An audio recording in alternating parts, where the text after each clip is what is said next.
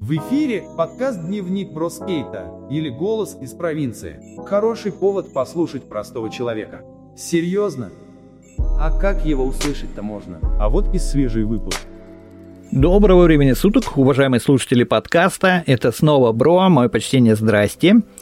А, вы знаете, на днях я стал удаленным свидетелем поистине интересного такого волшебного события, которое лично мне, оно очень понравилось с эмоциональной точки зрения. Это, конечно же, полет в космос съемочной группы Первого канала. Слушайте, это, конечно, великолепно. На борту была актриса, а теперь уже космонавт Юлия Сергеевна Пересильд, российская актриса театра кино, заслуженная артистка Российской Федерации, лауреат премии президента Российской Федерации и лауреат премии правительства Российской Федерации. Однако титулов, да? Также является ведущей актрисой Московского драматического театра на Малой Бронной, хотя, честно признаюсь, ее работами я не знаком, раньше ее не видел, но это мои проблемы. Тут не без этого. Я не столь глубокий театрал. И второй режиссер-космонавт Клим Алексеевич Шипенко. Он же сценарист, продюсер и актер, двухкратный лауреат премии «Золотой орел» в категории «Лучший игровой фильм». И, конечно, на мой взгляд, самый удивительный человек, который отвез эту бригаду туда, это командир корабля Антон Николаевич Каплеров. Да, по-моему, правильно сказал. Да, Антон Николаевич Каплеров. Или Шкаплеров, простите уж за мое невежество. Российский космонавт, испытатель отряда имени Юрия Алексеевича Гагарина, полковник Вооруженных сил Российской Федерации. Ну а сегодняшний подкаст в связи с этим назовем так «Космос наш» или «Крайняя точка цивилизации». Вы знаете, за этим стартом, вы не поверите, я смотрел замиранием сердца. Ну, признаюсь, все выпуски, информацию по подготовке экипажа и согласования, которые звучали там в СМИ ранее, я почему-то пропускал, ну, не интересовался, что ли, этой темой настолько, пока старт корабля не стал таким близким. Анонсы этого запуска становились все чаще, и интерес лично у меня, конечно, возрастал. Надо же, подумал я, совершенно гражданские люди прошли испытания и готовы к полету, уже собираются, и все решено, как старые добрые гагаринские времена, а? Ну не прелесть же разве? В голове немного начали меняться представления о нашем космосе, что-то есть из тех далеких лет. Мы всегда думаем, что космос доступен лишь каким-то сверхлюдям, избранным настолько избранным, что даже пропадает интерес к космосу. Думаешь, ну куда мне со своими там, образно говоря, мечтаниями? Это же люди там отдельные. А зачем мне, земному червяку, разделять радость, казалось бы, полета с людьми из совершенно иного мира, космонавтами? Нас же ничего не связывает. Полетели и полетели. Ехала и болела, да? Хотя этот год был, конечно, интересен темой космоса. Это и старина Илон Маск со своими полетами и инициативами. Очень интересными инициативами. У нас кто-то из гостей сверлил дырки на МКС, то одно, то другое что-то происходило. Космос был постоянно на слуху. А тут еще обычные люди утверждены и, будьте любезны, летят. Отлично.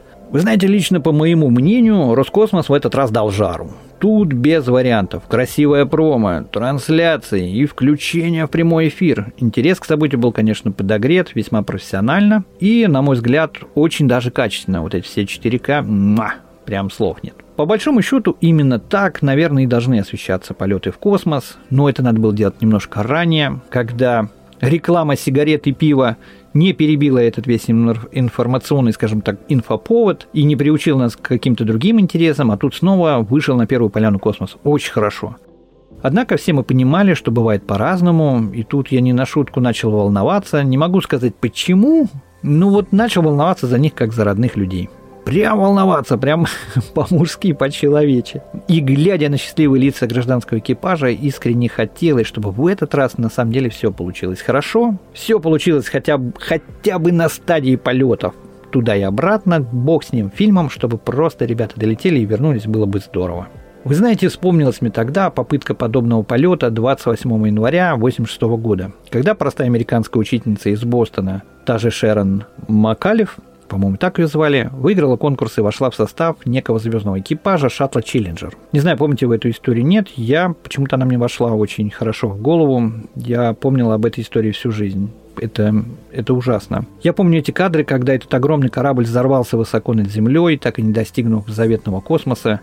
И унес жизни всех астронавтов на борту. И это все происходило в прямом эфире, за этим наблюдали все, включая родных и близких космонавтов. Это была первая попытка сделать космос не только военным, на мой взгляд, и самая печальная попытка, потому что она провалилась, и все это происходило в прямом эфире жуть. Выиграть поездку в один конец.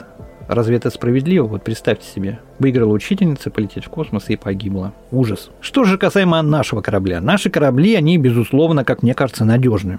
Но когда кораблю или корабль сам ну, стоит на старте, а рядом на экране тикают там часики, отсчет, да, назад, как-то, вы знаете, по-человечески тревожно. Старты, монотонные временные доклады, это, это ужас какой-то, там, полет нормальный, параметры ракетоносителя в норме, тик-так, тик-так, тик-так ужас просто. Сидишь и думаешь, елки-малки, все случилось хорошо. Тут я хотел бы поговорить немного о командире корабля. Вот человек железный, вот, вот честное слово, в этом пуске он был один, один в космическом корабле, который вообще умел нажимать на кнопки. Все было только в его руках уровень ответственности за жизнь людей на борту не поддается даже анализу. Представьте, с тобой два пассажира, и ты только один разбираешься в этой канители во всей. Ух. Человек, вот, на мой взгляд, поистине герой, в руках которого лучшее изобретение человечества, космический корабль в воплощении мечты многих инструкторов и теоретиков.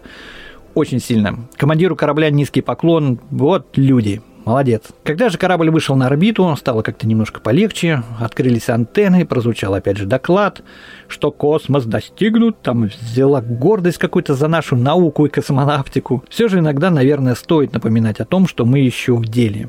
Мы еще в деле, несмотря на разговоры там диванных критиков о том, что, мол, зачем, для чего простых людей в космос за бюджетные деньги надоели. Для того, господа, что космос – это достояние Вселенной. И мы там необходимы.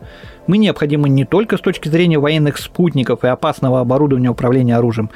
Это в первую очередь путь, путь к открытию и пониманию того, что человек всего лишь маленький пиксель, маленькая, но умная точка во Вселенной. И мы, люди, мы можем, мы можем и хотим ступить дальше своей планеты, и нас не должно лишать такой возможности практически ничто. Поэтому любые попытки еще одного обычного человека уйти за пределы там, своей Земли, это великолепно. Через несколько часов захода корабля к станции началась стыковка и снова обычный для космонавтов, но обычный такой волнительный сюрприз. Автоматика при стыковке отказала. Бабам! Командир берет управление на себя и в ручном режиме стыкует корабль. Еще раз низкий поклон. Следующий эфир нам показывает переход из корабля. Люк долго не открывался, напряжение снова растет. Мы снова переживаем, что там за крышкой. Ну, вроде переговариваются, все нормально. И однако, судя по неким там этим же переговорам, все в порядке, скоро космонавты повернули люк и вошли на станцию. Ух.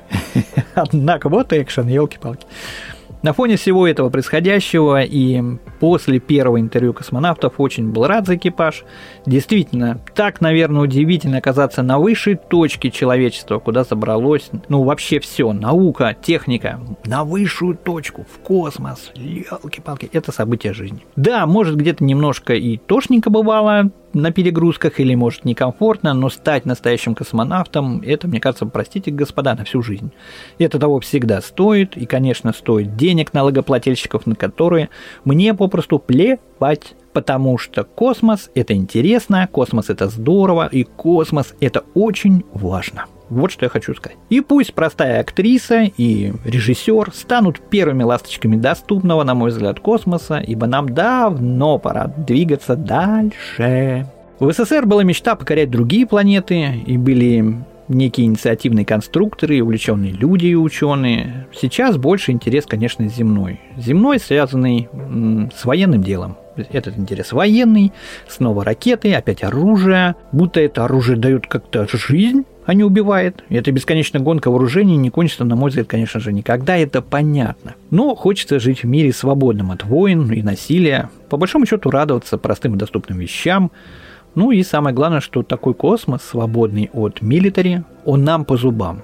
Нам, обычным людям, он по зубам. И человечество может значительно больше, чем изобретать оружие. Просто нужно немножко переориентироваться, что ли, и научиться снова мечтать, как дети. А на этом решите откланяться. С вами была провинция, ваш Бро, и мое мнение по этому прекрасному событию и космосу. Дневник Всем пока, ребят. скейта. Это то, что нужно тебе сегодня. Это наш голос из обычной провинции.